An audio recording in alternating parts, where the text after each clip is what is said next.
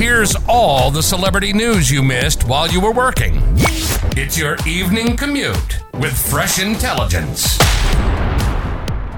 The cause of death of Migos rapper Takeoff, who was shot to death while at a party at a Texas bowling alley earlier this week, has officially been revealed, RadarOnline.com can confirm. According to the Harris County, Houston Medical Examiner's Office, Takeoff's primary cause of death was penetrating gunshot wounds of head and torso into arm. The Harris County Coroner's Office is believed to have completed their investigation into the 28-year-old rapper's official cause of death. His body is also reportedly ready to be picked up so funeral services can get underway.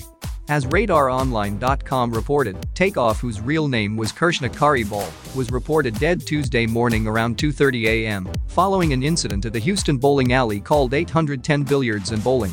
Takeoff's uncle Quavo, who made up the Migos rap trio alongside Takeoff and Offset, was also in attendance at the time of his nephew-turned-bandmate's tragic killing.